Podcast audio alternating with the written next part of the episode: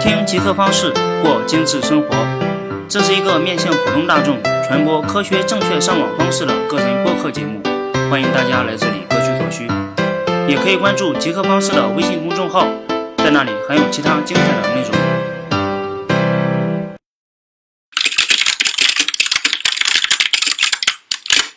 大家好，欢迎收听第五十五期的极客方式节目，我还是那位程序员老王。呃，首先感谢大家的忍耐，一些听友已经向我发来了催更的私信，在得知我工作确实比较忙之后，还是包容的选择等待，感谢大家的理解和信任。呃，向一些新的听友介绍一下，极客方式这档节目主要是聊一些站在工程师的角度探讨时下的问题，和提供一些生活中能立马用得上的新技能这样的一档节目。目前极客方式也同时运营着极客方式的公众号、微店。极客会员交流群，呃，在最近老王也开始了制作一些科技方面的付费节目，这些你都能在极客方式的微信公众号里找到，欢迎大家的订阅和关注。好，广告到此结束，赶紧开始今天的节目。今天这期节目呢，我们聊一下机械键盘这个话题。机械键盘应该是程序员、文案工作者或者是游戏爱好者的最爱了。作为以它为糊口工具的程序员来说，对他来说，也肯定是没有任何的抵抗力。啊，人总是需要一些东西来标榜自己的，就像在武侠中的侠客会随身携带一把佩剑，每天都会拿出来仔细的擦拭一下。即便是在集体利益高于一切的文革时期，也会有人使用露出一点小花衬衫的形式来凸显自己的不同。程序员这类群体也是一样的，在这个我们不再将就，我们开始讲究的消费升级的时代。程序员其实也有一些体现自己不同的小物件。在传统的印象中，程序员这类群体一直被网友黑得很惨，什么不修边幅、拖鞋、格子衫、黑眼圈、不善交际等，都是对这类群体的人物画像。码农这个词本来是程序员自己作为一种自嘲的称呼。程序员是第一类早期接触互联网的群体，码农这个词也随即成为了大众文化的一部分。似乎程序员自己。也不太有兴趣，也没有时间为自己证明，感觉这个称呼也挺好。但如果真拿出来比一比，程序员这类群体，不管在职业收入，还是文明修养，还是情商智商，可能不输其他行业。其实程序员也有自己的审美趣味，只是跟大众的香车宝马这类趣味不太相同而已。比如老王自己就经常到两个网站上经常逛一逛，一个是数字尾巴这个网站，里面的内容还是很值得推荐的。另一个是色魔张大妈，呃，色魔张大妈是大家对什么值得买这个网站的调侃。我到这两个网站看一下同行的玩物摆件都有哪些，偶尔看一下他们对产品的开箱评测，感受一下别人开箱时的喜悦，对我来说也是一种享受。相信很多听友也会跟我一样的感受，我们是一类人。而这其中，机械键盘就是程序员经常拿出来把玩炫耀的一种物件。一种表现自己逼格的方式，或者说一种恶趣味。作为码字工作者，键盘应该是我们使用频率最高的一种东西了。为了准备这期节目，老王还专门下载了一款记录击键次数的小软件。几天的记录下来，我每天敲击键盘的次数维持在一万两千次左右。工作强度大的时候，能达到两万五千次敲击。老王在使用了几年的机械键盘之后，现在已经回不去使用薄膜键盘的时代了。呃，这里并不是主张大家铺张浪费，并且机械键盘和薄膜键盘打出来的字是完全一样的。这里想说的是，既然是糊口的工具，那就要更加挑剔一些。如果你每天也以键盘为主要工具，那我推荐你买一个趁手的机械键盘，对自己好一点，给平淡的工作生活加点新意。机械键盘本身的性能就非常不错，完爆现在的薄膜键盘是没有问题的。如果你在购买之前想体验一下机械键盘那种敲击的感觉，你可以下载一款叫做 TickKeys 的软件，T I C K E Y S 软件只有几兆，它能模拟出机械键盘发出的声音，你可以下载体验一下。好，如果你认同我上面所说的，那我们下面就正式开始今天的节目吧。需要提前指出的是，这期节目给大家提供的只是一种参考。我本身提供的信息可能不如某款指定的键盘的专业评测那么准确，我能提供的就是一个真实的场景和一点跟朋友、同事交流后的几点心得，肯定是偏主观的。但是好的一点是没有功利性。我是这么安排本期节目的：我先大致介绍一下机械键盘的来历和特点，然后再聊一下体现各种机械键盘不同的地方，也就是轴和键帽，这是机械键盘之间差别最大的部分。你可以根据这部分来选购适合自己的轴型款式。最后再介绍几个比较出名的机械键盘厂家，你在选购键盘的时候可以优先考虑这几个厂家。咱们先聊一下机械键盘的来历。按照时间来说，其实自有键盘开始，它本身就是机械的。比如最初的打字机就是这样，它的特点是每个键帽都是一个独立的按键，它有自己独立的弹簧片，也就是大家常说的机械键盘的轴。只不过当时比较昂贵。才被新出现的比较便宜的薄膜键盘所取代。在薄膜键盘大行其道了几十年之后，很多人开始怀念机械键盘时代的那种触感和敲击声。人们又从历史剧院的过道中找到了机械键盘，将它搬回到了舞台中。这种事情在以往的时候也发生过很多次，比如自行车，它本来是要被历史淘汰的东西，但是这几年共享单车的来临，让这个发明起死回生。又比如机械手表，如果按照精确度来说的话，它是不如电子手表精确的，连三五块钱的电子表也能走得非常精确。但是机械手表多了精细和尊贵这么两个属性，让出售机械手表的柜台仍然活跃在大型商场的正中央。现在都有了“女人看包，男人看表”这个说法，对吧？下面我们聊一下机械键盘的关键，也就是机械键盘的轴。这也是区分机械键盘最不同的地方。目前市面上存在着很多机械键盘的轴体，但是基本上已经有了一个统一的标准，也就是按照 Cherry MX 进行划分的颜色标准。Cherry MX 按照压感和渐层，将轴体划分为青轴、茶轴、黑轴、红轴等几大类型。呃，当然还有灰轴、白轴等，这些就不常见了。轴的名字就取自轴体的颜色。这其中每种轴给人的感觉都不一样。呃，顺带说一下，Cherry 樱桃这家公司，它是公认的机械键盘中的标杆厂商。它在机械键盘中的地位，就像智能手机中的 iPhone 的地位一样。Cherry 本身是一家制作机械键盘的公司，但是它本身也向其他机械键盘厂商供应他们自家的机械键盘的轴体。很多机械键盘的厂家使用的其实都是 Cherry 的轴，这种现象也不奇怪啊。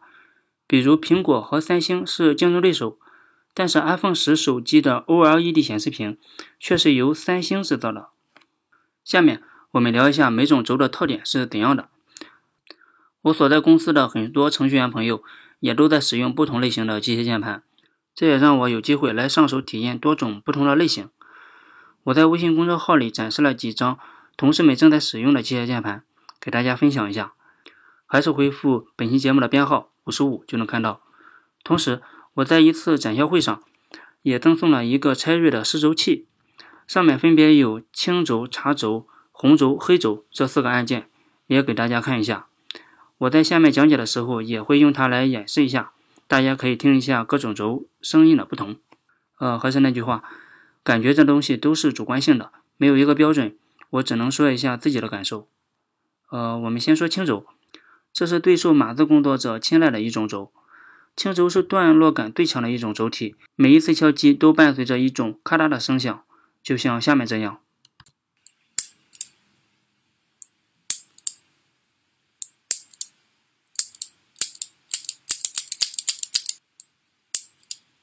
比较清脆，比较有层次。慢慢按下去一小段距离之后，会有一个压力，接着施压，这个阻挡的压力就会被抵消掉。就能直接按到底了。这种咔嚓咔嚓的声音，给人一种确定感，非常的清脆爽快。如果进入那种激情码字的状态，能给人一种非常强的愉悦感。但是这种轴仅适合某些特定的码字工作者，因为我上面说的，它有一种营造段落感的阻力。如果长时间使用这种机械键盘，可能会造成你的手比较累，又因为它的敲击声比较大。如果在公开场合使用这种键盘，可能会影响到其他人，所以它比较适合放在独立的办公室或者书房里使用。这也是老王比较喜欢，但一直也没敢用这种机械键盘的原因，因为我害怕其他同事向我扔板凳。呃，有机会我一定会买一款轻轴的机械键盘。下面是黑轴，黑轴和青轴是机械键盘的两个极端，青轴键盘有明显的段落感，而黑轴键盘则完全没有段落感，直上直下，按键过程中受到的压力的力道差不多是一样的，稍微有一点重。另外，它的声音非常小，我们来听一下。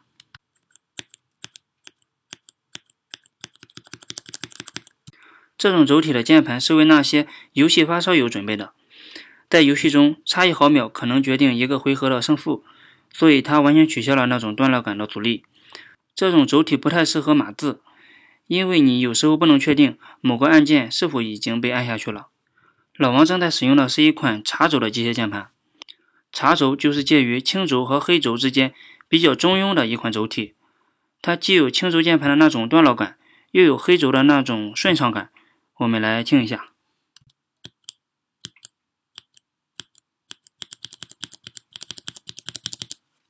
所以呢，它的应用场景既适合码字，也适合玩游戏。另外，它的打字的力道也不重，所以茶轴在市面上的使用率一直比较高。下面说一下红轴，红轴跟黑轴键盘一样，也没有明显的段落感，它是介于黑轴和茶轴中间的一种轴体。如果说黑轴比较重的话，而红轴的力量就比较轻微了，跟茶轴差不多，取消了茶轴的段落感。我们来听一下。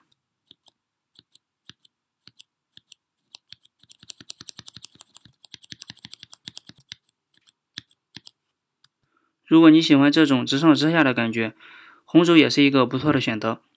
红轴的应用场景跟茶轴差不多，同样适合码字和游戏。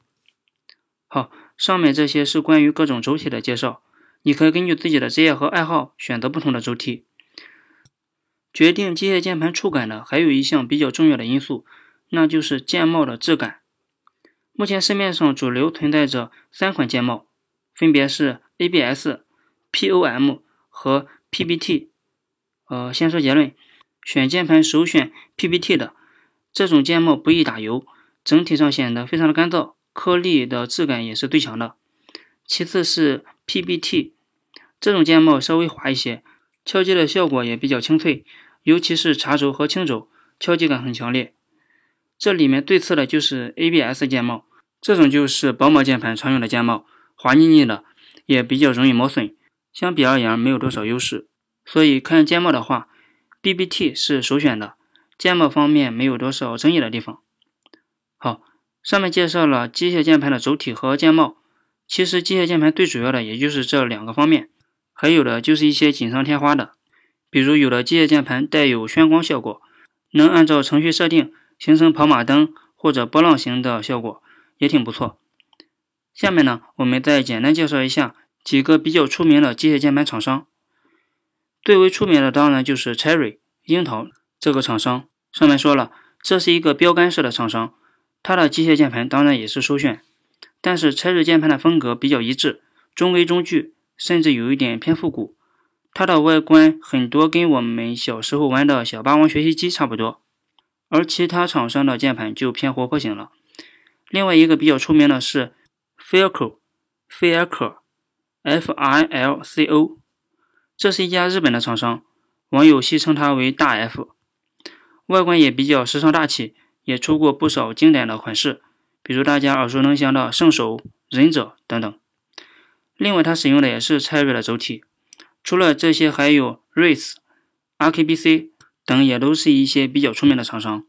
比如老王使用的就是 RKBC 的纯白色茶轴机械键盘，使用效果也挺好。呃，节目做到这里。一些懂行的朋友肯定会说，你对另一款键盘视而不见了。是的，还有一款非常适合程序员朋友的键盘，它在程序员的圈子里，甚至在整个键盘的圈子里都是一个另类。这就是非常出名的 HHKB 键盘，它的全名是 Happy Hacky Keyboard，直接翻译就是快乐的黑客。这款键盘在程序员的圈子里活跃度很高。需要的注意的是，这款键盘并不是机械键盘。而是一款静电容的键盘。